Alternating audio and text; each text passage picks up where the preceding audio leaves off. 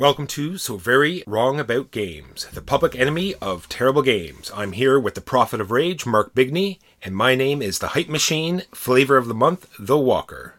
How are you today, Mark? Uh, I'm very good. I don't think I could aspire to the status of uh, Tom Morello or any of those individuals, but if any of our listeners get that reference, and I hope some of them do at least, good lord, we're so white. Maybe, maybe one or two. All right. So today on So Very Wrong About Games, we're going to go over each other's grocery list and the nutritional value of each item, then on to the do's and don'ts of skydiving with chainsaws, and then to close it up, Mark and I will do a nice tap shoe slow dance.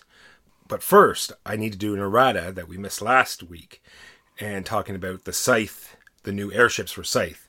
I talked about why didn't they put uh, alternate sculpts in the block, and it's obvious why they didn't put alternate sculpts in the block because they needed to be all different colors. So obviously, they could only put one color per block. Oh, that's a good point. That's getting a little bit more into the manufacturing end of things, though. Normally, I just like to wave my hand and say it's a cost issue and not understand True. the details. True, true. All But right, th- thanks for getting us on the right page there, Walker. All right. So games we played this week. Mark, what did you play this week? Well, the first game I want to talk about is a game I've been meaning to try for a very long time, and that's uh, Mark Herman's Pericles: The Peloponnesian Wars. This was put out this year by GMT. This is sort of a, a spiritual successor to Churchill, which is a, a game Herman released a couple of years ago about the so-called Big Three in, in, in World War II and its immediate aftermath. Uh, I wasn't a huge fan of Churchill in part because of the victory conditions, but I got to say that Pericles, at least in terms of the victory conditions, is very, very nicely cleaned up. It's a, got a very interesting setup. It's two teams of two, um, and it does semi cooperative better than I think almost any game that I've seen. You basically fight with your partner over what issues you're going to be resolving, and then once you're done fighting with your partner and you you've basically set out the agenda that your side is going to be pursuing, you then engage on the map while jockeying with your opponent. It's Athens versus Sparta, basically. Uh, the the old story of those old Pelopones who just couldn't get along and I've worked through the training scenarios and I've started in on the solo, uh, one of the more meaty solo scenarios, and I am very, very, very impressed. It is it, it's it's gotten I think an unfair reputation for being overly complicated, which I don't quite understand. All of the systems involved are relatively straightforward and accessible. And even the solo AI is one of the best solo AIs I've ever seen. Uh, more on that a little bit later when we start talking about rule books and such. But it does a very, very good job of handling the information flow. And often when I'm playing even relatively simple solo games, I find myself tiring of the mental strain of maintaining all the systems by myself and choosing out my best moves. But Pericles, despite being a you know four hour war game experience, and by the way, Walker, I mean actual war game, not like you know Kemet or something. Yeah, Excuse me. Let me turn my pinky up. yeah, it's very important. Uh, but I've been finding it very engaging. These are preliminary impressions only. I'm probably going to come back with a more substantial review at some later time. But uh, I've I've been very very pleased. And Herman's done some incredible things in the hobby. He's definitely he, he's always someone to watch. Even if even when I don't like what he puts out, he always does something interesting. And uh, Pericles is is so far amazing. Gotcha. It's GMT. You said. Absolutely. So let me guess. Box art is mustard yellow with turquoise and bright red. Look, uh, Rodger MacGowan and the people at GMT, I think, do an incredible job. I, I honestly don't understand. Look, it doesn't have a space lion on the cover, and it doesn't have, uh, you know, ample shades of, of purple and and yellow and all that nonsense like some other games uh, that you and I might or might not have played this week. More on that later. I quite like GMT's graphic design. And the mere fact that I'm more of a gaming omnivore than you are, you narrow minded, little closeted, sort of nice little pigeonholed, self self sequestered ignoramus, uh, you know, you're more to be pitied than punished. And so uh, it, it- it's more a it's more a question of my having deep sympathy for your narrow horizons. You've hurt my feeling. Good. Well, what I've played is a game that has box art. It's called Great Western Trail. Great hit from last year. Four player game. Taking cows up to Kansas City. What a great, great game. Hand management. You get to change it up every time. The buildings go in different places. Just an all around great game. Give it a try. You've tried it once. What do you think of Great Western Trail? It was somewhat hampered, and I don't mean to pile onto you by the rules explanation. Uh, there were there was a, a fair bit going on, and you weren't necessarily in the best headspace to explain what was going on. I enjoyed it. I would try it again. Uh, a little too early to to to uh, little too early to make solid impressions on it. I will say though that just while while we're on the topic of GMT products versus other things, GMT products at least have a well-grounded theme as opposed to Great Western Trail where you're taking cows from the eastern seaboard into Kansas City, which is grotesquely historical even on the face of it. Uh, even for a Euro game, they didn't even bother doing the due diligence, taking five seconds. Like, where did cows go, and how did this work? It's true. It's why I completely changed the theme when I explain it to people, and it's true. I, that was that was just a mistake of different gaming groups. Like normally, in my old gaming group, we just open up the box and and go through the rules together. I didn't realize that that was a faux pas with with that with the particular people I had at that time. I- So I I, do have- apologize. Do do tell do tell our listeners how you retheme Great Western Trail because I think it's quite good. Oh, the Great Western Trail. Well, you see, the the alien overlords have taken over the planet, and and as we all know, aliens love to probe cows, but they like to probe different cows. So you must take a different hand of cows to the alien overlords, and and make sure that you keep them happy, or they will punish you. That's that's the best way to do it. That's you know, I think a better theme than that what they've tried to tack onto it. I think you should retheme many Euro games. I think it would do them There you go. do them some good. No problem. We both played uh, Sid Meier's Civilization: A New Dawn. Yes, we did. What were your impressions? I liked it. I love. I really wanted to try the Conan card sliding down. You know, getting your actions either they cost you more or they're not as useful as you cycle them through. I really wanted to try that system, and they really implement, implemented it well in this game. yeah, the clever bits are really clever. The not only is it the case that you have this action queue where later cards are, are generally better, they're better by virtue of the fact that they are more flexible in terms of what they can do on the map. There's this notion of terrain difficulty, and some terrains are very easy to uh, influence or modify or act upon depending on what kind of card you're activating. Some are very difficult, and so if you want to move through a mountain, or if you want to research with a high value, you need to both of those work on this same very uh, simple, elegant mechanic. A lot of the other stuff, I'm I'm okay on, but I'm a little bit leery. Uh, I'm a little bit. Con- I've only played it twice. I'm a little bit concerned about the narrow technology range. Uh, the technology decks might seem to feel a bit samey after a while. I'm a little bit concerned about the potential for king making, although at least they do a reasonably good job of solving the multiplayer conflict game problem. If I attack you, it's not the case that the third player is going to profit because if I win the attack, I've taken your stuff, and at least I have extra cities now and I have extra ways to defend myself. And I've yet to play a game uh, with a whole bunch of fully aggro players, uh, and I'd like to see if the game system could could survive that. And I'd also like to see if the game system could survive multiple plays. But yeah, what's clever is really clever. It's very clean for uh, an in-house FFG design. Uh, if you'll permit me, though, I would like to spend about thirty seconds complaining about the narrow historical uh, perspective of many gamers, though. Go do tell, do tell. Yeah, Walker knows where I'm going with this. I, I find it, and this is, I realize this is me being an insufferable snob, and I apologize, but uh, with with all due respect, I don't mean that in a dismissive way. People keep talking about this at, in reference to the original Civilization game, the one put out, you know, a couple years ago, as opposed to say many of the other games called Civilization, like the one in 1980, the the still excellent Francis Tresham design, put out by, uh, you know, the forerunner to GMT in many ways, Avalon Hill. I, I I can't believe that you know people are talking about FFG's 2014 train wreck as though it's the original Civilization game. If you want to say previous, that's fine. That's cool. Just don't say original, please. Uh, get get some sense of history. Anyway, rant over. All right, what's next on your list, Mark? Well, next on my list is uh, something that we both experienced together, and I use the term experience very appropriately. That's Twilight Imperium 4th Edition. I've played the third edition with you before, the once, and I played the fourth edition once now. So again, these are somewhat preliminary inca- uh, uh, impressions, but keep in mind, having played it once, that means I've been with this thing for about eight hours. So, in terms of overall experience with the design, I, I think I've, I've had some experience with it. I may have played a worse game this year, but I certainly can't remember it.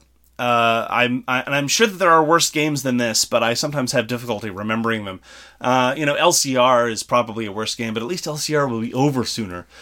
And I don't understand the appeal that this game has in the imagination of many people who ought to know better. Now, keep in mind, just I, just having set the stage, I've just I mean I've already talked about Francis Tresham's Civilizations and uh, Civilization and Pericles. Some of my favorite games are eight plus hours. It is this is not a you know it's too long therefore it's bad kind of situation. Although I perfectly respect people who don't want to play a game that that's long. That's fine, to each their own. But this is a system that fights you when it should be making things easy. The only thing that's easy about the design is the pointless and arbitrary take that stupidity. There's all manner of cards that come into the game, which range from borderline useless to incredibly amazing, and a lot of them are targeted aggression and spite for no particular reason, which by itself I object to, but when grafted on to an eight hour long clunky design makes things get worse. Well, it seems like no reason, but I think they've they've introduced these crazy mechanisms to try to streamline it to make it go faster to push the game along type thing. I really But so many of them are destructive. it's I don't want to like like you said to take the PDS out to make a planet less defensible to, so people will attack it to make Mecatol Rex easier to take to to soften up defenses. Okay, let, let's get into this. To let's, get in there. No, let, no, us no. no, no. Let's talk about specifics because I think that, that this would help a great deal. Uh, one of the changes, and this actually gives me some opportunity to uh, compliment the design, because one of the changes that 4 did compared to 3 is that it hived off some of the construction. It used to be that when you were constructing something, it was all the same process. You just built stuff and, and stuff showed up. And then they needed some sub rules about what you could do with the stuff you've built this turn, and what the uh, you know the stuff that you build this turn can't be used to build other stuff, and all that other other stuff they hived that off, and now when you're constructing what I will broadly call infrastructure, that's a separate process from building ships. And this actually serves to streamline the game and simplify things. And so you don't have to worry about a complicated turn structure. And it also gives some sort of uh, unique differentiation to the space docks and the planetary defense systems, the PDSs. All for the good. What it also does is it makes them relatively slow and difficult to uh, manufacture. Twilight Imperium loves artificial bottlenecks. Uh, whether it's technology or whether it's building infrastructure, there's this incredibly hard cap that can't be superseded. There's no way to pay an opportunity cost to do something over again or to do something twice, albeit less efficiently. For example, like Eclipse allows you to do. Eclipse gives you much more freeform action selection uh, because it's a better game. But uh, in the context of Twilight Imperium 4, this thing that you might have spent a tremendous deal of time waiting for the opportunity to do can just be eliminated by the play of a take that card, which by itself is obnoxious, but is even more obnoxious when you consider the fact that this is all in the context of a game where it is aggressively uninterested in addressing or dealing with the fundamental problems of multiplayer conflict games. In Twilight Imperium th- uh, 4, the same was true of 3, but, but in 4, if players A and B fight, player C often wins. They just swoop in and take care of what's left. And if somebody on the, clear on the other side of the map says, "Oh, okay, I'll just play this against the leader," and the game, by the way, in a number of subtle ways, encourages you to do this kind of nonsense, then they're often not in a position to capitalize on it. So it's like I'll just nuke your infrastructure, and then players C and D, who are who are busy salivating at moving in, uh, they then profit from this. Now, what aggrieves me particularly about this particular example of take that cards that just you know nuke infrastructure is there are ways to deal with this very simply. You want to take that cards? Fine. Just key them in such a way that the player who plays them needs to be in a position to capitalize on it so it doesn't end up just throwing it to somebody else. For example, instead of a card that just says destroy all the PDSs on a planet, it's not even just one, it's just all the ones you've got on a particular place. I respect the fact that you need a way to soften up the center planet, which is called Mecatol Rex. It's it's the big hill on the king of the hill, so everyone swarms there and A bashes B and then B is weakened, so D moves in, but then D was weakened by that, so C moves in and C wins because everyone else is exhausted, etc., etc. But it, anyway, getting back to the point, you can instead make it a card that says play this card at the start of a combat, disable all the PDSs for the duration of this combat. True, and there are cards in there that say that, so I don't understand in this game why they didn't make them all like that. Why make just an arbitrary kill a PDS anywhere on the board? Made no sense to me. Yeah, and there's a number of details like that. I'll, I'll, I'll fully admit, Walker, you guys were very tolerant, but I spent most of the game bitching. Uh, it's just there are all all these all these details that snuck in. Everything fights you when it could be when when it when it should be smooth. Everything is simplistic when it should be a little bit more robust. The game takes seating order very seriously for action selection, which is fine. But then when it really, really matters in the context of voting, which could potentially be interesting, it's just straight clockwise from from a, a relatively random player that you might or might not have had any control over. And in a voting game, that can be incredibly determinative. And I say all this despite having, I think this is relevant for the context of the record. I won this stupid game. It's mostly because the victory conditions are relatively straightforward. Some of them are trivial and some of them are borderline impossible, so you just go for the trivial ones and just pump that as often as you can. I just sat in the middle, built up as much as I could, and I kept playing the card that gave me a point over and over and over again, and that's that's the route to success. Eventually, uh, three people attacked me at once, and the third person who attacked me uh, won the middle hex, and it they weren't able to profit from it though, and I was borderline eliminated from the game. Parent, uh, side note: this game has player elimination, and I still won but because I'd already built up a score, because the game throttles your scoring opportunities so much that if you don't do something by the fifth turn of a 10 turn game, you're not going to have time. Where it should be flexible, it's not. Where it should be simple, it's not. Where it should be fast moving, it's not. Where it should be a little bit more robust, it's simplistic. Uh, this this this game is just a misfire to me on on so many levels. Rune Wars, on the other hand, which is somewhat similar, it has a similar notion of activation, of activating territories and moving people in, and then those those, those people are locked. Has used that same system, much better effect. Uh, Rune Wars, which is largely some of the same people who are involved in this. I think Corey uh, Konieczka, sorry, I don't know how to pronounce his name, was involved in that design. Uh, yeah, go play Rune Wars. Twilight Imperium is a waste of your time.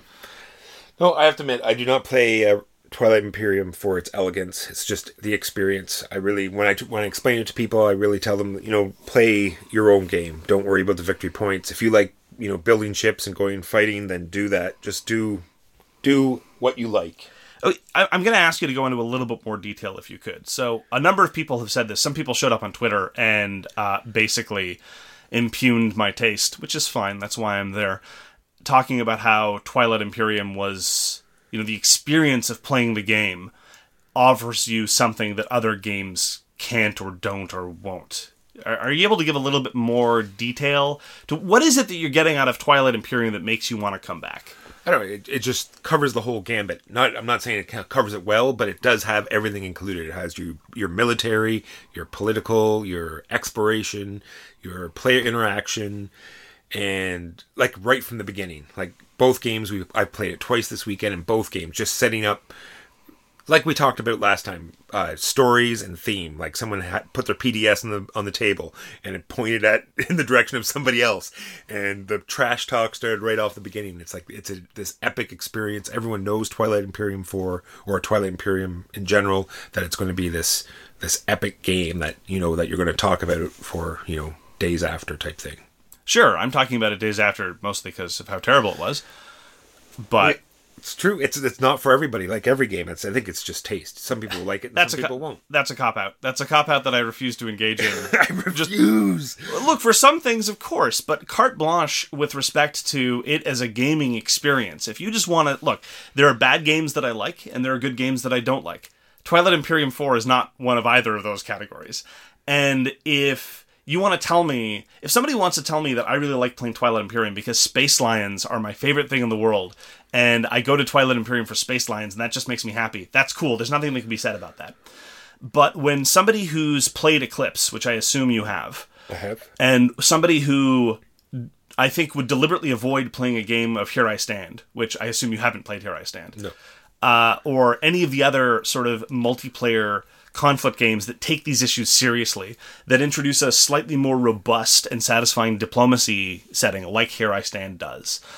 So why why would you break out Twilight Imperium rather than Eclipse? there's uh, while you're going through that, I was going to go on about the races. How there's 17 races in Twilight Imperium, and Sure. none of them seem to be overpowered. You know what I mean? They all seem to be fairly balanced. There's not one race you say, "Oh, that's way more better. That's better than the rest," or anything like that. So I think they've done a good job balancing all these races. And if you've gone through all the other Twilight Imperiums, and they've stuck, you know, with their theme. Each one has a little theme. The way they do, how it interacts with the board, it all seems to work, come together pretty well. Sure, but Eclipse also has asymmetric races. It does, for sure. I'm not saying I'm not trying to compare the two. I, in my opinion, they're totally two different games. I think they do need to be compared because if we're talking about 4X games, you know, explore, exploit, expand, exterminate, uh, I all these things that you talk about, how it does the gamut, how it allows you to engage in technological research and fighting on the map and exploring a map and, and engaging the other players and all these other things. My mind immediately goes to, you know, the GMT and Avalon Hill and other constant games, which you don't want to talk about, that's fine. And games like Eclipse. Well, Eclipse, the same thing happens in Eclipse that happens Twilight Imperium with the combat. Like usually, it's not one on one. It's usually one person will weaken somebody else, and someone will swoop in, and be the victor. I've seen that happen many times in Eclipse. But combat doesn't work. The combat isn't set to the same tempo. No. And it's also the case that combat is often transactional. Oftentimes, I go in there to fight simply for the victory, the immediate victory rewards, not so I can hold on to the dirt after the dust settles. Okay, we are going on a lot with this, but we had the second game we had was way different. There was a lot more negotiation going on in the game. In the first game we played, the trade notes were not being passed at all. Mm-hmm. In the second game, almost everyone's turn they were trading, passing trade notes. There was a great, uh, what's the the uh, Japanese game where you trade family members? Senji. There's a great Senji thing going on because there's like a ceasefire card I I traded it with one player and then traded it to his opponent. Okay. It was there was some it was a much different game. Okay. So I think with the different with the different crowd, I think you might have a different experience. Sure. Probably much rather play Senji. That's, this is true. I, yeah, no, I would not put you through that again. That's for sure. Well, I, I, wouldn't. I wouldn't want to put you through that again. I was. I was. As I say, I tried very hard, but I was not a very uh, pleasant gaming partner. It wasn't even and and just to be clear, it wasn't even that I felt aggrieved at what was happening to me. I felt aggrieved at the grotesque stupidity of the elements of the game design. At least I think I did. I, I might I might be confused. But when uh, people were targeting other people with random nonsense and take that cards, I found that about as infuriating as when people were targeting me with random arbitrary nonsense. But anyhow, yes, we've spent a fair bit of time talking about this, and as I say, I'm not in a position to give a full, in-depth, detailed review, only having played it the one time.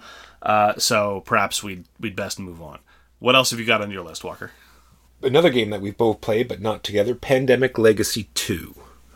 We only played the the prelude and the first mission. I'm I'm really enjoying it. I really like. I know all they did was like flip it around. There's really no spoilers. Instead of trying to get rid of cubes, you're trying to add cubes. So not not a huge uh, leap in game design difference, but but I I I, I I find it kind of interesting so far. Compared to the first season, are, are you finding it more engaging, less engaging? Oh, too soon to tell. Definitely, definitely less. It's not as not as exciting as the first one, but I think it's, it's going to have its own nuances. I think for sure. Yeah, I still haven't had an opportunity to get it to the table again. My uh, my pandemic legacy partner has been out of town, so it, it'll be a little bit before we can progress further into the campaign. But more details to follow. Uh, next up, another game that we'd been waiting for for a while, I think, is uh, the latest expansion to Scythe, which is called The Wind Gambit.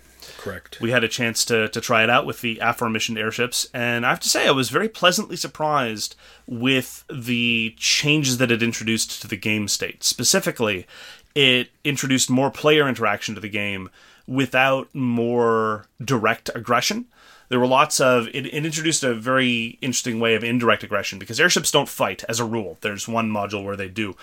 Uh, but they introduce additional roadblocks uh, for your opponents or additional avenues for you to explore the board. Uh, scythe in many ways is, is for many factions is a game about getting across the river. And the airships in many contexts give you an, a different way to do that which i found interesting. And in uh, in the base game of Scythe, there's most of the interaction is in terms of racing and a couple fights. But with the Wind Gambit, you still have that. Ra- the racing has now been influenced by virtue of what the airships introduced. You still have the fights, and sometimes the airships influence that. But the airships often uh, provide additional context for getting in each other's way or influencing people's decisions. I was very, very pleased. Yeah, very basic, no fiddly bits whatsoever. You know what I mean? There's no like, you know, trying to interpret what they meant. It was nice, straightforward, streamlined they did a fantastic job as far as I'm concerned.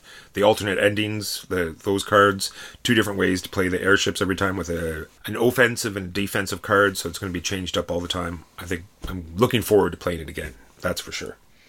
Absolutely. Shame about your box though. Yeah, I got the I've got the legendary box and the giant legendary giant empty box that's full of three other large empty boxes. Unfortunately, the three large empty boxes were completely mangified. Yeah, it was it was a bit of a shame. Very lovely box, I got to say. I I've managed to get all the components inside the base game box by ditching the the, the plastic trays. Uh, so I I you know shelf space being at a premium, but it is a very very lovely product. I got to say the art is very well done, of course, because it's Scythe and and it's just a very very nice box. Yeah. Well, I what did I say? I read about it. He's going to he's going to announce the third expansion in January. Yes. So that's something to look forward to. Yep, absolutely. So that a segue into news, unless you had something else for a game this week. Nope. All right, I have one quick thing for the news. It's Hate was announced for CMON. And what's so great about Hate? It's the same artist that did uh, Blood Rage, Adrian Smith. So their Kickstarter for Hate is going to go up on Kickstarter. Apparently, it's going to be Kickstarter only, even for retailers, because I guess there's going to be some sort of adult content. So it's going to be uh, Kickstarter only.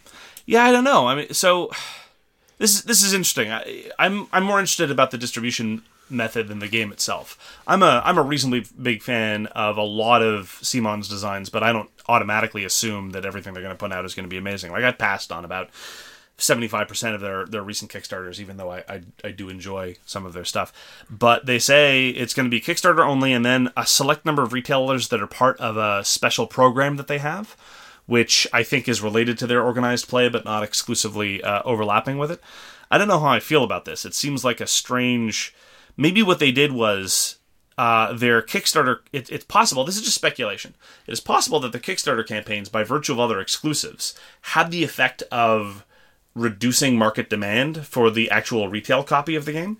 Like if you compare the retail copy of uh, you know any any any of the CMON designs that I like, Dogs of War, uh, Rum and Bones, the tremendous amount of hived off exclusive content that you're only going to get on the secondary market for grotesquely invaded, uh, inflated prices might have influenced a number of consumers not to bother getting into the game at all, a sort of all or nothing mentality, which is certainly something I can respect. And so maybe with hate, they're just saying, "Eh, forget it. We're just going to do it this way and, and that way only." Yeah, I'm. I, I assume I'm relatively normal when it comes to this, and that I'm definitely fall prey to that. If I can't, if I don't get all the little bells and whistles, then I'm I feel I'm missing something, and sometimes I don't even bother picking up at retail if I know that there's other content out there. Like we've seen this with Orleans, and we've seen this with Scythe, and I've also done it with uh, the Zombicide stuff. So there we go. My Fenris from Blood Rage is judging. I, I don't know what you're talking about. Um, yeah. All right, so let's talk about our feature game. Our feature game this week is Spirit Island, released this year by Greater Than Games, designed by R. Eric Reuss. I have some disclaimers here. This is very important. Uh, number one, I was a playtester. Number two, uh, Eric is a personal friend of mine. I did, however, pay for my copy, and I just, you know, pledged through Kickstarter like everybody else. Uh, further disclaimers Spirit Island may cause dry mouth if you lick the boards, which is not recommended. If you have more than six hours of uninterrupted Spirit Island, please consult a doctor. Further disclaimers Eric never really found me funny, and Greater Than Games probably doesn't either. And uh, these disclaimers are void in the state of Mississippi. So, Spirit Island is a cooperative game which is about the sort of nature spirits of an island resisting European colonization. It bills itself as the settler destruction strategy game. And it actually started, the genesis of it was to sort of flip the colonization story on its head, because as Eurogamers especially, we've played dozens of games where European countries are colonizing various bits of the world and uh, being more or less honest about how exploitive their labor is is being employed. But and this was Eric's initial brainchild was what if we just flip this on its head? What if we dealt with the people who are resisting colonization? And he came up with this sort of abstracted fantasy theme of the nature spirits of the Aboriginals, sometimes cooperating, sometimes not, but the nature spirits fighting off the European invaders. Uh, it, it's certainly helped by the fact that all the invader pieces are white plastic. Yes. And it's that that's one of the first things that I think is is unique about it. It is a very good theme, which is not really repeated in a lot of other games. It takes a perspective, if for no other reason than the people involved are are made up. But the perspective of the colonized against the colonizer is not one we see often in games. No, for sure. It definitely sets up the, the tone of the game and sets the stage where, you know, it's this island. The gods are teaming up with the natives to sort of oust the sort of like Beetlejuice type haunting of the get out of my my island type atmosphere. I really like it. That's an interesting parallel. I had not compared it to uh, Tim Burton's uh, early work, but sure. The and indeed that is one of your primary tools. You win by terrifying the colonizers to the point where they don't have the will to keep showing up. And this actually leads into one of the other great gameplay elements of the game is that there's tremendous asymmetry in the game. And a lot of people like asymmetry. There's uh, many different spirits that you can choose to play as, and each of them has their own unique approach to things. Some of them are very defensively oriented in terms of containing the invaders so they don't do too much damage. Some of them are based purely on offense and just burn all the invaders like crazy. Some of them are slightly more subtle and rest on manipulating where the invaders go and where the other elements of the spirit uh, and are primarily support oriented in helping the other spirits out. And then they're the ones that I tend to gravitate towards, which just involve terrifying the living crap out of the invaders as much as humanly possible.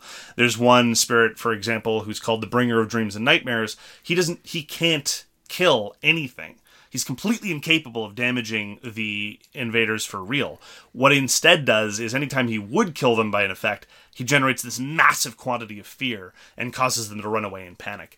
So it's that kind of, of differentiation in playstyle uh, that really helps its replayability. Keep going back again and again to play different spirits.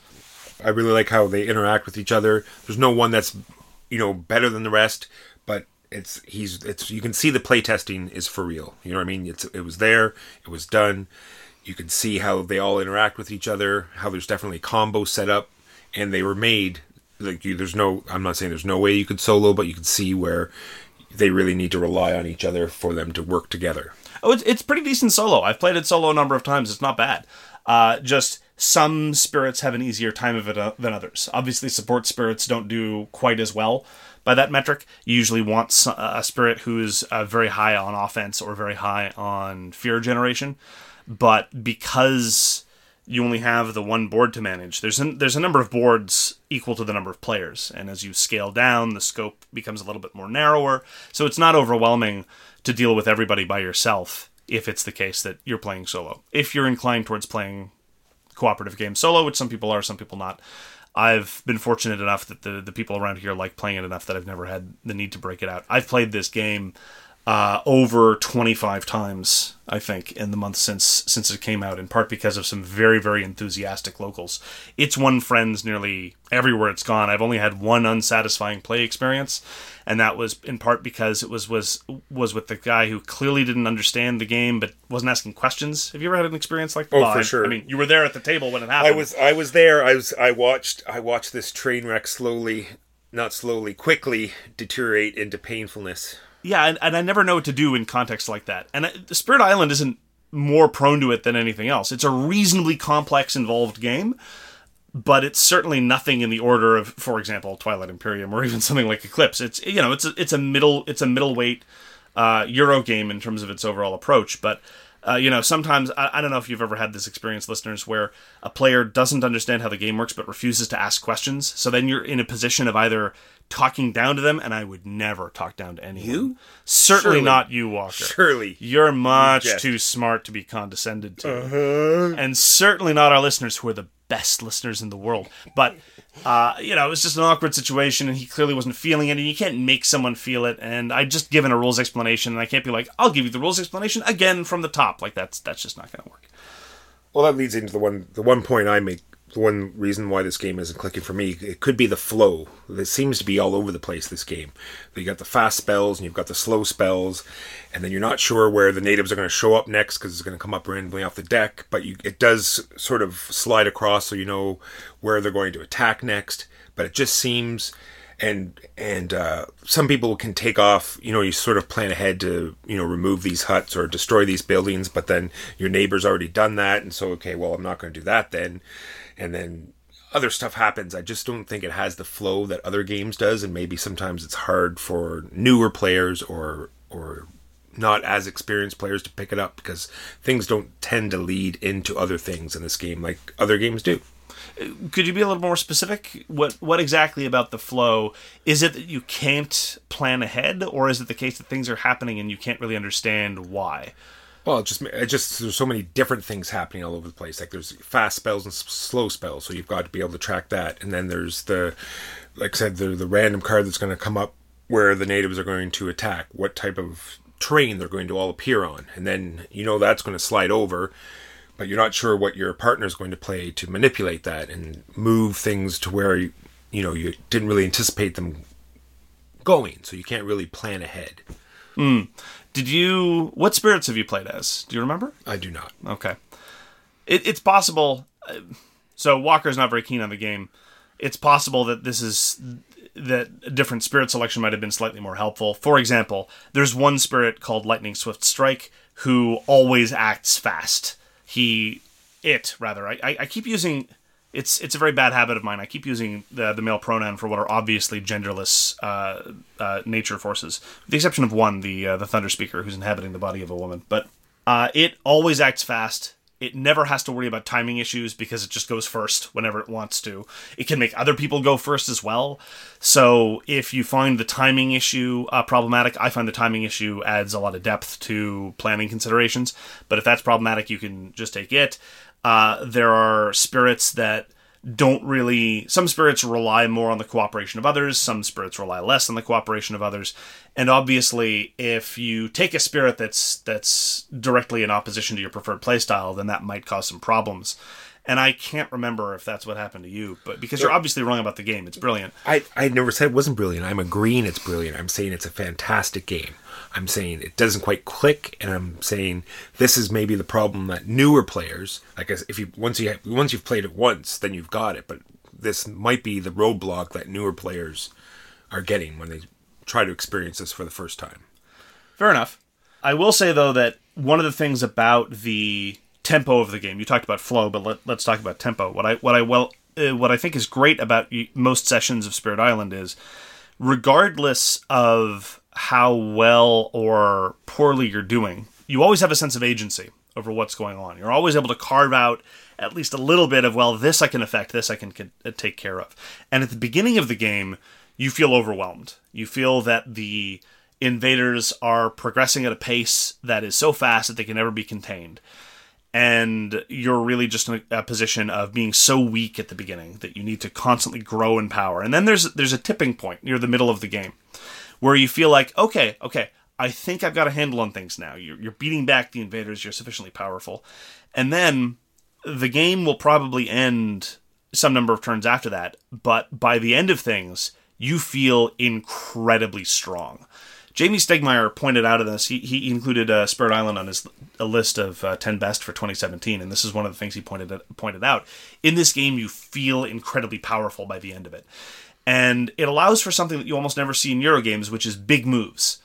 In Eurogames, often it's just very incremental. You, like in Great Western Trail, for example, there are very few turns where you do something that's like bang, mic drop. That's right. But in Spirit Island, it allows you to do things that just feel incredibly awesome and help lead to those moments that you keep talking about, where everyone at the table is telling a story about how incredibly doomed this poor city yes, was. That's like, right.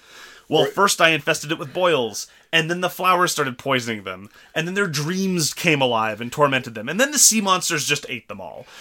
And that's the kind of thing that you're going to see in a game of Spirit Island. And then the cleanup crew came, and the wave came across and washed all the nastiness out to sea. Yeah. And scene. Exactly.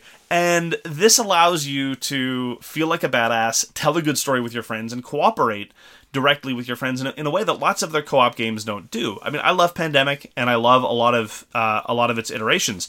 But a game like when you saw uh, the the quote unquote evolution of Pandemic in games like Forbidden Island or Forbidden, Forbidden Desert, what it did was those games simplified the formula to such an extent that it laid bare what Pandemic is. Pandemic is a game where you're killing time until you draw the, the cards you need.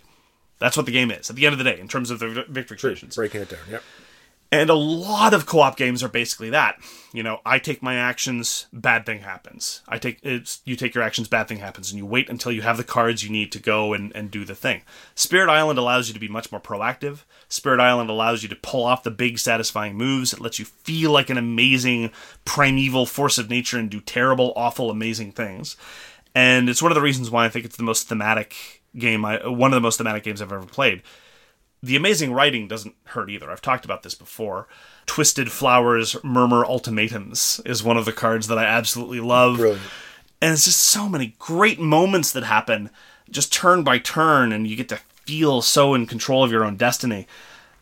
And which allows you to, uh, and, and as a corollary to this, it allows for genuine cooperation without quarterbacking. A lot of people object to this, the you know the alpha gamer problem, the sock puppetry problem, the quarterbacking problem, whatever you want to call it because the game is so involved and this I think what help, what might help explain what broke up the flow for you because there is a lot of you know there are a lot of details going on and you do have to sort of make a decision about how much you're going to control and I'm going to focus on this this turn this is all I can take care of but this is what I can what I can focus on but by virtue of that no you know it's I'm not I'm not really ever as an experienced player in a position to look at your entire hand of power cards and say, no, no, no, you do this, this, and this. That's right, for sure. Yeah, that's what I like about it too. That's the other great mechanism is you get to go through the decks, uh, manage your hand, right? Pick out the really cool spells, and then once you play those spells down, they have symbols on the side that are going to co-op with your, you know, asymmetrical god sheet. I think that is really cool.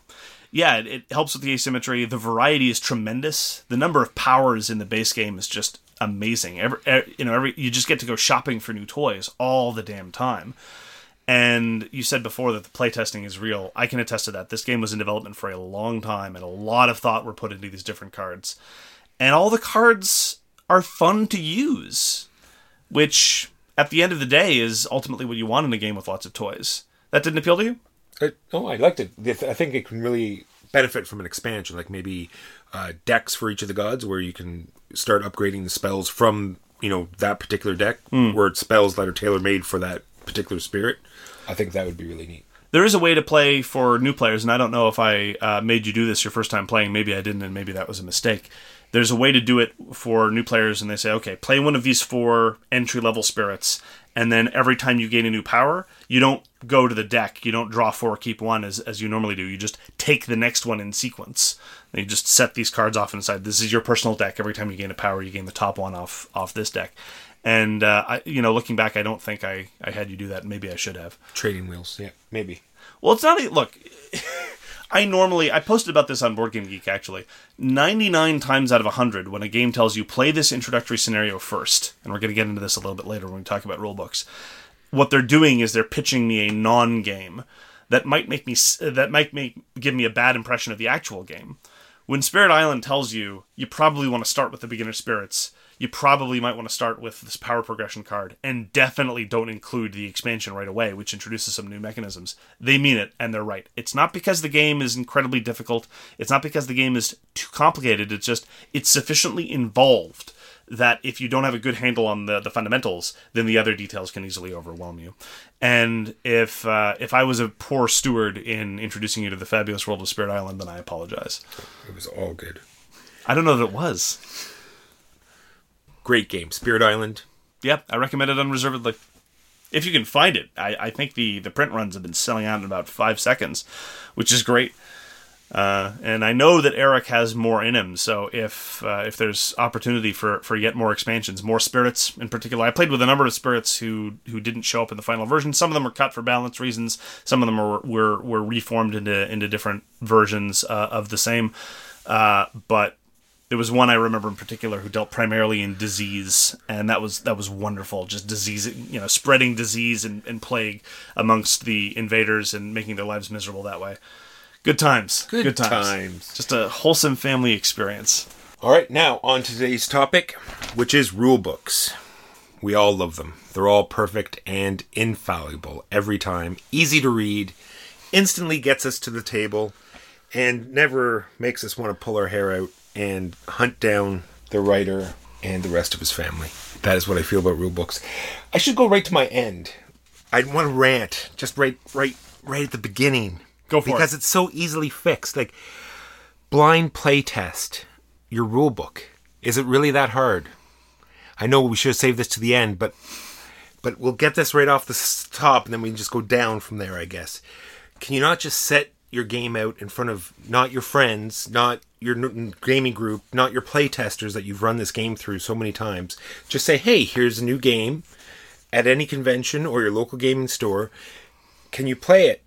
and you'll watch them read the book you'll see the problems that they go through and you can change your book and it's i think that's an easy thing is that not an easy thing It requires a certain dedication. You need to be able to find these people, and there's an art to being a playtester, just in the same way that there's an art to being to writing a rule book. But I think that highlights one of the problems that you identified right off the top. You said you wanted to hunt down and, and murder these people who write the rule books, but it's often impossible to tell who did it. I, I, I sometimes look at the back of, of, a rule book and you see in the credits, you see like, okay, this person did the sculpting. This person was the coordinator with the Chinese factory. This person was the interpreter with the Chinese, whatever. But usually the assumption is that it's the designer who's going to write the rule book. And being a good designer and being a good rulebook writer are often two very different skills. And it's almost always an afterthought. I've been involved in the development process of some games, and it's just, you know, it's like, oh, whatever it's it's a huge problem. And you're right. There's no blind testing. I actually remember back when I was uh, a reviewer for Five Seconds, people would always talk about the corrupting influence of review copies. And to my mind, review copies aren't a big problem. The corrupting influence to me is when your first exposure to a game is in a managed environment. When the designer or the developer or the, the people who, who are selling the game are teaching you the game in the first instance. This is definitely the, the case of the criticisms uh, for a game called Myth, which was put up by Megacon Games a few years ago, uh, ago, which got very early glowing reviews from a number of people who never read the rulebook and then people who got the game with its rulebook, and Myth is one of the worst rulebooks I've read, had this incomprehensible experience. And they would there was this backlash against the reviewers saying, "Why didn't you tell us that this game was was this difficult to grok?" And they're like, "Well, I don't know. I was taught by the designer." And you're right. You need impartial eyes on it who don't have any exposure to the rest of the team. Yeah, that being said, like there's all sorts of different styles of rulebook. Like there's like the totally, you know, full of theme rulebook, multiple rulebooks. There's all sorts of different ways to do rule books and i think that's always going to fall into the like some people like it this way some people like it that way but just the rule book that people can understand and learn the game and have an enjoyable experience that's all you need to do is just blind play test it It does take time. It and does. it's a question of resources sometimes, so I can understand Sure. why people don't do it. But let's talk about these thematic rule books.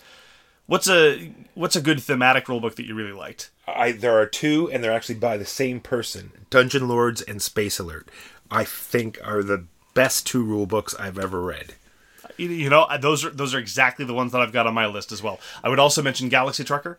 The Trucker rulebook is also great, hilarious. Uh, and what's particularly amazing about some of the the moments in these rulebooks is they're hilarious. They're they're they're really well written. They're very funny. Some of them even have jokes that help you remember the rules, and that is brilliant, brilliant writing. There's this. Uh, there are aliens that boost your stats in Galaxy Trucker, but they only boost your stats if you have the stat to begin with. And the explanation is, well, this guy will help fine tune your engines, but if you don't have any engines, he's not going to get out and push. It was funnier in the original, but it helps you remember how the rule works exactly yeah as opposed to other rule books which try to be funny and fail. And there's one in particular I'm thinking of, and that's 51st State Master Set. Yeah. Well, we can get into Portal games and the rule books, but yeah. But as I was going to I was going to bring up the same thing. They try the same thing and then ultimately badly fail. Like in some cases, even eh, give you the wrong impression on how the game is played. Yeah, it is above and beyond all the other technical issues with Portal Games rulebooks, and there are many. The 51st State Master Set rulebook has these obnoxious asides that, number one, I don't find particularly funny, but that's a question of taste. But it's so bad and so pervasive that even in the setup rule sheet, the, the, the sort of uh, the separate reference sheet that helps you remi- remind you how to set up the game, there are these nonsense asides in there. And like you know give somebody uh, their player board but they don't get to keep it. It's not their birthday present or something like that. Like come on it's a reference document for crying out loud. If you want to if you want to try your your your your d grade comedy in your rule book fine give it a shot. But uh, first of all, it's better if you hive it off in separate little insert paragraphs, right? The the funny bits in Galaxy Trucker and uh, many of the, the the similar ones in Space Alert are hived off in these little paragraphs with a different color shading, so you know to skip them if you're just trying to refer back to the rule. So above and beyond the improved writing quality, it, it, it helps to improve its quality as a reference document as well. Yeah, it's But- like a break in between rules, right? So it's not like text, text, text. It's like you read this, here's how this works, and then a nice little funny, you know, back and forth between like, just like you remember uh, Blood Bowl, you know, the computer game Blood Bowl, where they have the announcers, you know, the back talk, sort of like that. It's like, oh, here's here's how you do this, and then you know they'll do their little banter, and then yeah. what do you have for bad rule books? So uh, the worst rulebook that I ever read, and I feel bad because uh, I, I've actually had some. Uh, I've, I've done some work with the, the the designer. The worst rulebook I ever read uh, was a game called Neuland, which was a Eurogame published over ten years ago. The English version was by uh, Z-Man, and Neuland is one of those rulebooks, the truly amazing rulebooks. Sometimes you read a rulebook and there are some processes you don't understand. Sometimes you read a rulebook and all the individual processes make sense, but you don't know how the game is played. When you sit back to actually teach the game, you're like, wait, how does a turn structure work? I don't. I mean, I know how to repair. I, I know how to do this this repair action, but I don't know in what context it happens. Neuland was one of those truly great train wrecks where you didn't understand how any of the processes worked, and you didn't understand how any of the processes fit together with each other. A truly catastrophic mess. Yeah, there, I had a funny experience too. We all, I always quote this rule book as a game called by TSR Divine Right. And its first edition, its rule book read like a lawyer's document. It was great. It was, it was like the old school point system, like rule one point one zero five. And oh, you want you want to take these trolls as mercenaries? Well, if you are the non-active, non-aligned, non-aggressive player, then oh, it was just fantastic. I really tried to find it last night, but there, nowhere online could I find the original rule book because I wanted to quote it exactly because I remember it being fantastic. Or how about Robinson Crusoe, where the errata uh, FAQ is bigger than the actual rule book. And in some cases, that's not terrible, but Robinson Crusoe is not that complicated of a game. It is a very well designed game. And I think the rule book should be quite easy. It's there's no fiddly bits in there that you know you do these actions, you seed the decks and you and you progress through the game. It really should not have been that difficult. Yeah, and amazingly when they had a chance to do a follow-up uh, First Martians, they screwed it up again. Yeah, unbelievable. It really is. um, Like even I think even worse. Yeah, I, First Martians I think is is is a really good example of a game where I understood all the individual processes more or less. Like they weren't they weren't brilliant, but I understood how to repair a system. I understood how to get, get a system o- online and and so forth. I just didn't understand how any individual thing fit into the broader picture. The some of the details made sense, but I couldn't get any notion of how they were structured.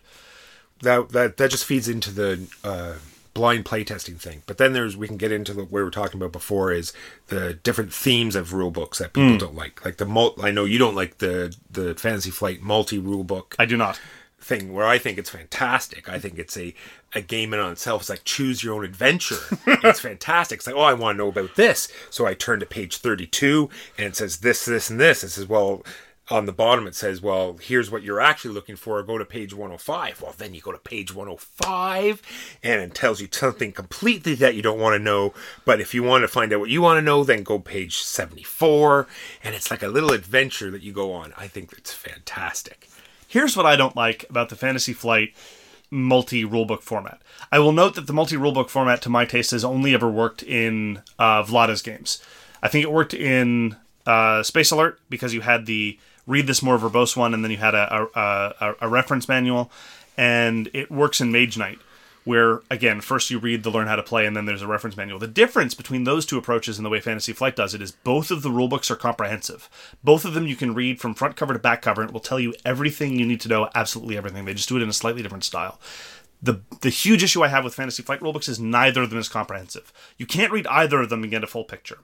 And partially as a consequence of this, I personally, and maybe this is because because I'm an idiot. Maybe I uh, this is just a, a, a mental alignment problem. I often don't know where to look to find the information that I need. You would think, oh, it's automatically in the reference document. Not always. Let me give two specific examples. One of them is BattleLore Second Edition. I adore BattleLore Second Edition. I think it's a great game. I think it's probably Fantasy Flight's best in-house design work they've ever done.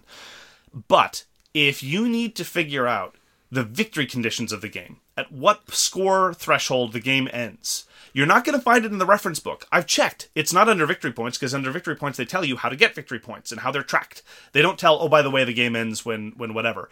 Uh, there's no end of game sequence in the reference manual either. So you have to find it in the learn to play document. And in the learn to play document, the learn to play document is chopped up into two different bits. Uh, three different bits actually. One, the first bit is teaching you this introductory non-game where it's like take these things and do this thing because you're too dumb to understand a draw phase and then an action phase and then it's all the, all this other nonsense.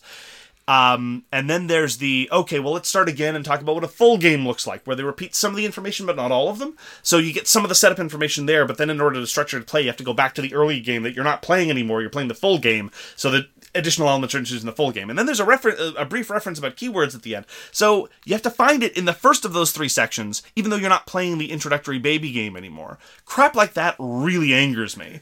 And I don't understand why they do it that way. Well, that's what I'm, I was going to say. Let me do what I usually do and play the the man on the fence. Now, is are all of these problems? Are these because they have to put out each game with brand new gamers in mind? That the family could come down and take this off the shelf and have no preconceptions of any game terms or anything at all. They're going from step one. So they're taking this rule book out of the thing, and they don't know any of these terms or anything else. So they have to cater to those people.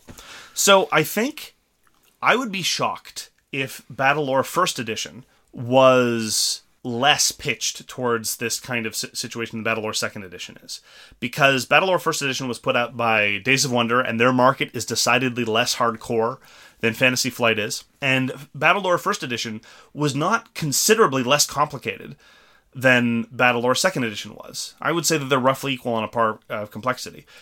The Battlelore First Edition Battlelore book was fine, and I don't remember there being any complaints about it being difficult to understand. Now, I don't hear a lot of complaints about Battlelore Second Edition rulebook either, but Fantasy Flight seems to have uh, found itself in a position where a certain proportion of gamers hate the way they do rulebooks and say they're always incomprehensible, and then another proportion that always show up and say, "Oh no, no, they're fine. I love them." So I don't know whether this is a widespread problem or just me, but as far as as identifying the th- this notion that average or introductory gamers don't need to look things up afterwards, I think is a canard. I don't think that's true. I think that people who are less accustomed to gaming need to look things up as much as anybody else. And I'm sure that some people are able to say, ah, screw it, we'll just, you know, house rule it and just go forward and do whatever we want. But I, I, I don't know that that attitude is more prevalent amongst intro gamers than experienced gamers. I could easily imagine an intro gamer trying to as you know sit down and you're playing Battlelore and someone's got a whole bunch of points and then like okay well how many points do we need to win? And like I have no idea where to find it. I I don't see that being less of a problem for people who are less experienced gamers. No I don't know that particular the battle Battlelore instance for sure and the victory points but I just mean in general. I'm wondering if these these rule books are being manipulated somehow because they have to think about brand new gamers every time. Sure but then I think they ought to do it the way that Mage Knight and Space Alert did it. Create one document which is intended to be uh, relatively verbose in terms of okay look here's how it works here's how the game functions but make it complete so that you read this document and it's accessible and easy to understand and has examples and maybe has thematic interludes to, to, to help you help sell the setting. Uh, but then you explain, okay, now that you've read this, you have everything you need. But if there are details you can't remember, go to this much shorter, easier to reference document that maybe has numbered paragraphs. I like numbered paragraph systems. Numbered paragraphs. When it's done well, it allows for good cross referencing. When it's done poorly, it's often just ridiculous. And I've read a number of those. Oh yeah, what is it? Pathfinder, I think the role playing thing where it was always like XX, go to XX because you know they had all these things, but they they forgot to go back and tell you what page number or what reference paragraph to go to, so it kept just saying XX. Yeah, bad copy editing will definitely ruin a rulebook. Yeah. That is that is for damn sure. So should we segue into actual mistakes that are made into rule books now? Do you have any of those written down? What are particular things that they do wrong in rule books? So there's there's one example uh, recently because, and after this, I promise I'll, I'll try to lay off Fantasy Flight for the rest of the uh, the rest of the, the broadcast. He's lying. So we talked about Sid Meier's Civilization: and New Dawn, which is a reasonably good rulebook. There's only one of them that helps, but they buried a fundamental rule of the game in basically the FAQ at the end. Let me let me let me look up. It, it's actually in the rules clarifications. I'm of the strong opinion. A lot of this is about signposting, letting people know where to find things, preparing people to, to, to process the information a certain way. If you have a section called rules clarifications, it should all be I don't know clarifications, not new rules. I was going to say, it isn't by definition clarifying a rule that already exists. Doesn't the rule already have to exist in order for it to be clarified? I think that's how English language works. Yeah, just I just it was just just my two bits. Yeah, and this relates to a broader problem, but I think that, that that's more of a an issue of what I'm looking for in a good rulebook design than actual mistakes. Uh, there have been lots of games uh, to, to pick on Megacon Games, the guy who put out a myth. Their Mercs Recon game, which had some fun moments. There were a number of fundamental things about uh, player count that they didn't mention. They just didn't tell you how many characters were involved in each game, uh, or, or or player count information. So the setup was just incomplete on its face. There's a game called Disc Duelers by Level 99 Games, which is a fun little flicking game. I quite enjoy it. Uh, they ta- in that game you can create you can do ranged attacks or melee attacks. They in the rulebook there is no mention of melee, of ranged attacks at all, none at all. Period. Uh, they say it was a copy editing problem and they just left out a page. Uh, so obviously, you know, flat out mistakes, um, rules that that ought to have been uh, included in the main body rather than in sort of an FAQ, always a problem. Mine are just mostly component problems, like drawing like when you draw the last card what happens when you take the last component? What do you do? Hmm. Like do you re- you know it's obvious you know in most games you, you know you shuffle the discard and start drawing again but sometimes you know you're only supposed to go through the deck once but they don't tell you that. Or when you take the last coins do you just use you know other tokens to represent you know getting more money because you want more money but you're actually supposed to be limited by the token count? Yeah, that's a good point. Issues about decks, especially. Normally, the, the default assumption of gamers is when when a deck runs out, you you reshuffle and keep going. And I think that a good, a well written rulebook needs to be conscious of what the default expectations of gamers are. If a deck you're only supposed to go through once and then never use it again, you need to say so very clearly because you need to know that most people assume that you reshuffle and keep going. Uh, a recent example of another game that I quite like called Guards of Atlantis, a very, very, very good game. And the rulebook is fine, but it would have benefited considerably from a little bit of this consciousness. For example, in this game, you can do ranged attacks, but there are absolutely no restrictions on line of sight. Nothing blocks line of sight. Characters don't, minions don't, terrain doesn't. Nothing blocks line of sight. They should have mentioned that there are no line of sight rules, because in every other game, in practically every other game where you can do a ranged attack, some set of things might or might not get in your way. So just leaving out that section because you don't have any restrictions is kind of okay, but it's much, much better if you just simply are aware of the fact that people are going to be curious and simply say, by the way, there are no restrictions on on nothing gets in your way of line of sight.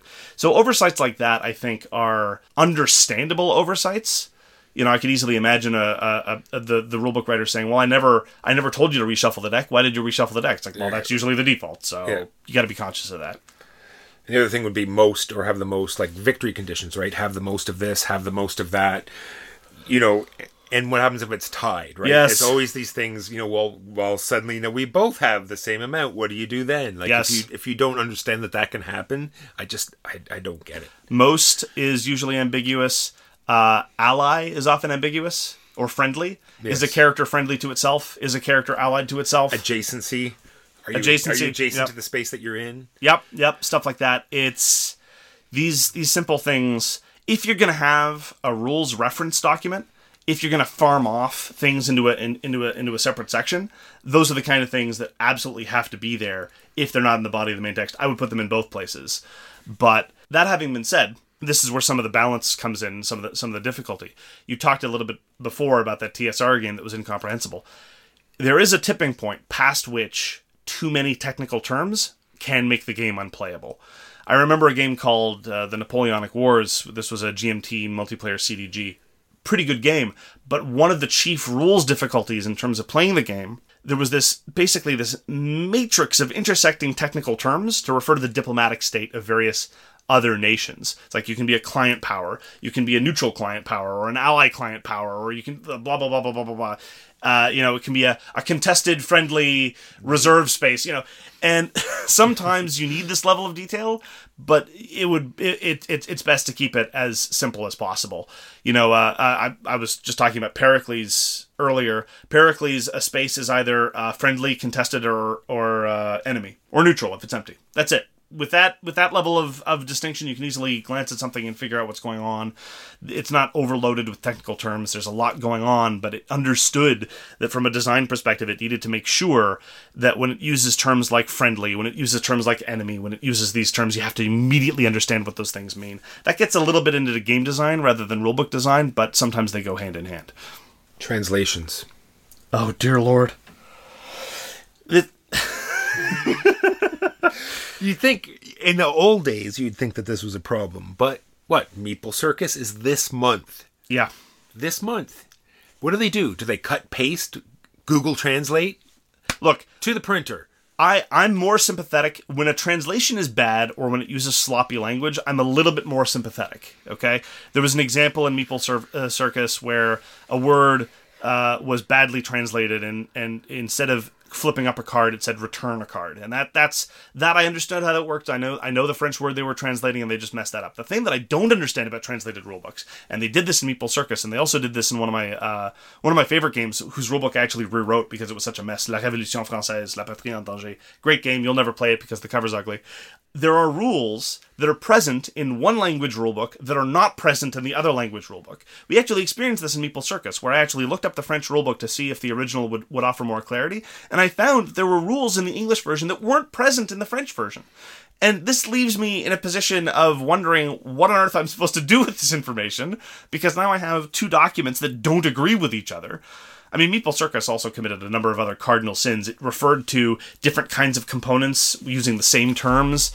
It was stultifyingly vague about fundamental questions of scoring conditions. Like we had to come to, we had to argue for about well argue. It was it was a good natured No. disagreement. Yeah. Well, I wouldn't even say I wouldn't even saying disagreement as think is taken too far. It was just like you know, well, what do they mean? And, Yeah. and different interpretations of what it could mean, right? We spent 10 minutes trying to discuss whether a car whether a certain game situation satisfied the conditions on a card. And it, that could have been solved with one or two lines in the rulebook. Or even if they wanted to say, before your first game agree how strict you want to be about these interpretations. That I think would be a cop out, but at least it would give me clear instructions about how to approach the experience. Because at the end of the day, that's what I'm looking for in a rulebook. A relatively clear set of, of, of instructions about how to approach this experience. Obviously, we're all playing make believe, we're a whole bunch of grown ups playing with toys in a make believe context, but it is the rules that give the game some degree of structure. And at the point where we have to make this, the structure ourselves, eh, not not interested. Do you have other examples of, of grotesque sins against uh, the gaming community from rulebooks? Well, if we can go into the actual physical rule book itself, how about these rule books that unfold like a map that you have to read in sections that aren't actually a book that you have to like you know plaster out and you hold it to the side and and you finally think you found what you wanted and you go okay thank god you fold it all back up and then they said well boy well what if we do this and then you're like you look at the person like you want to kill them and then you unfold it again trying to find where this particular rule is how about any other Had, examples of Have you seen a rulebook do that when it was longer than three double sided pages?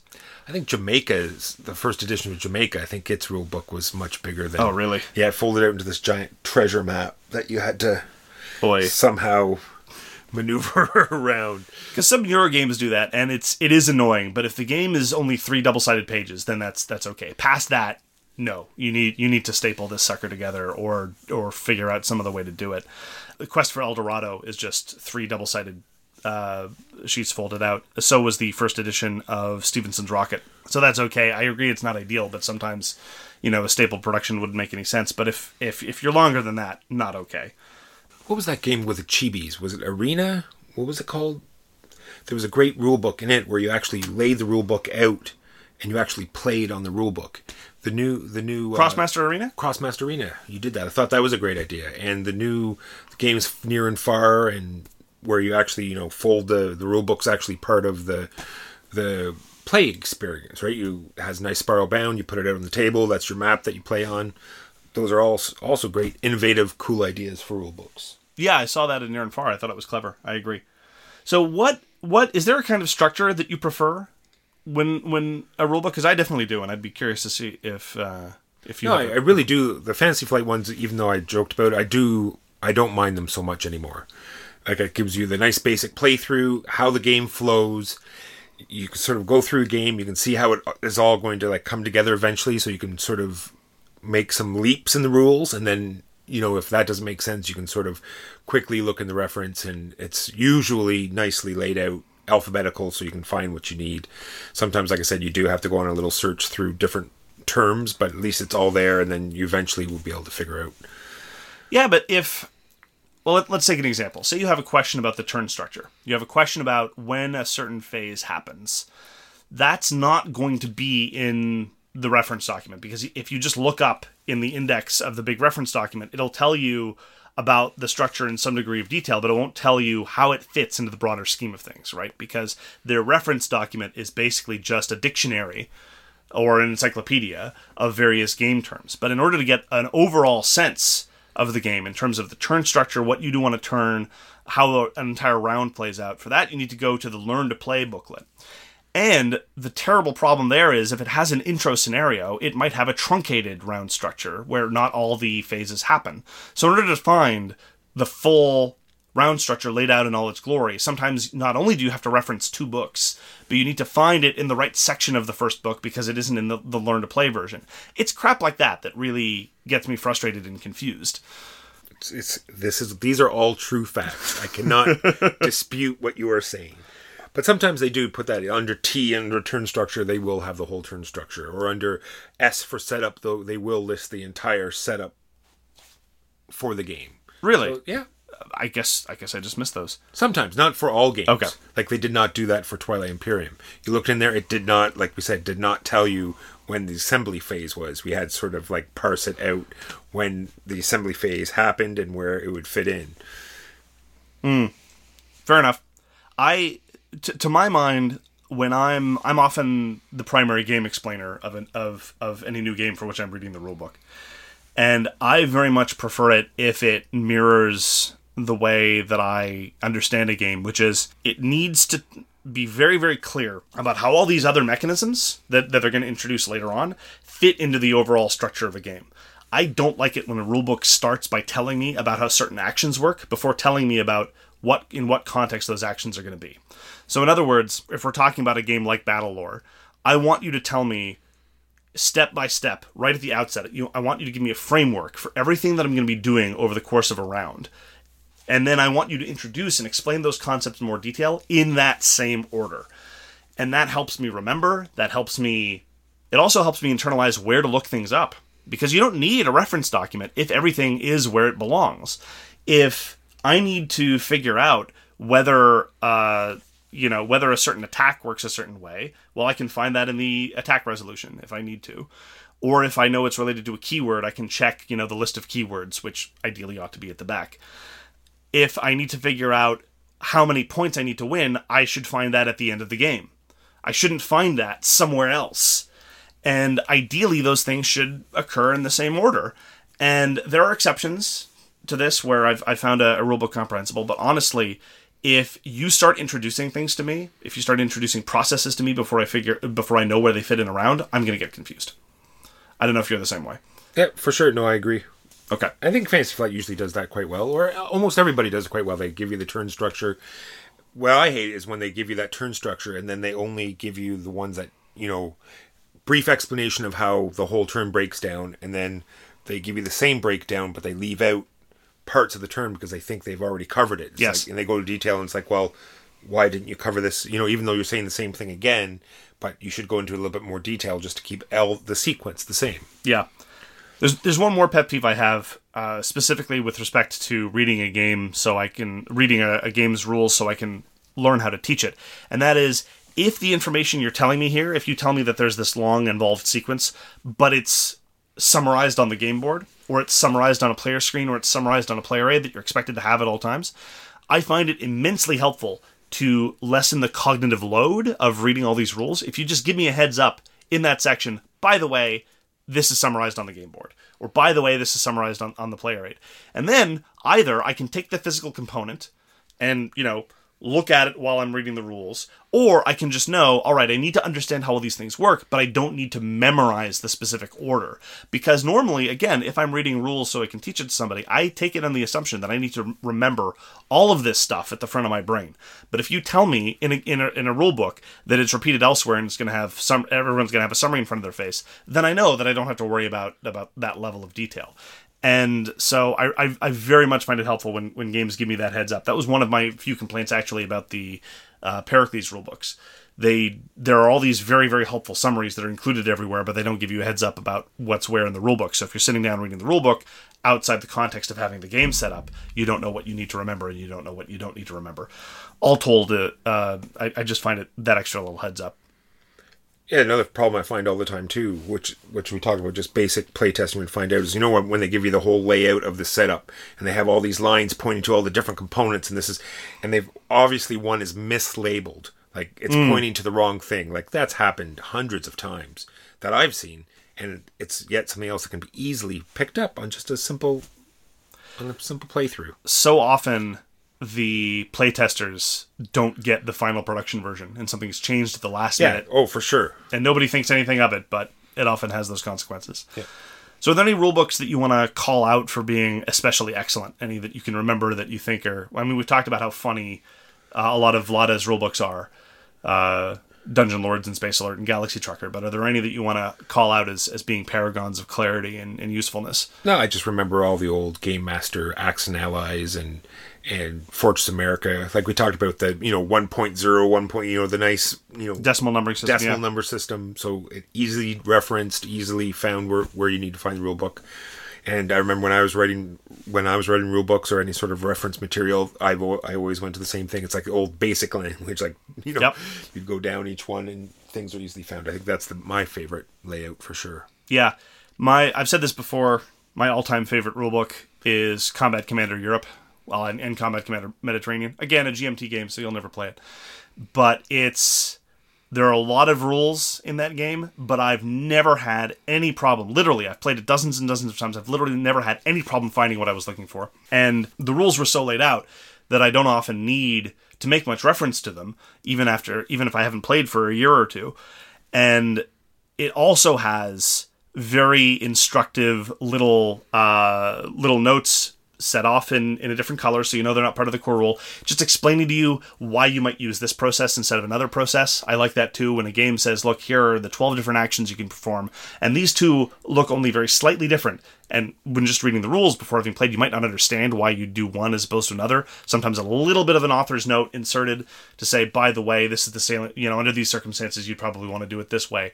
Not telling you how to play the game but just instructing you on the salient differences. It's also got great quotes uh, adding a little bit of flavor and humor uh, to to to the game. Again, set off in a different color, so you know to skip them when just reading the rules.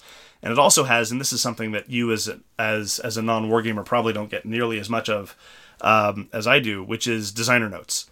Designer notes at the end of a rule book, a couple of pages talking about the background of the design or why certain things were designed the way they were or what they were trying to model or other games that were inspiration. I find these almost invariably great to read and very, very, very instructive. And I wish every game, from the simplest Euro game to the most complicated beast, had designer notes because they're at worst they're useless, but they've never. Uh, that they often provide great insight and great enjoyment, and they're often my favorite part of the rulebook to read.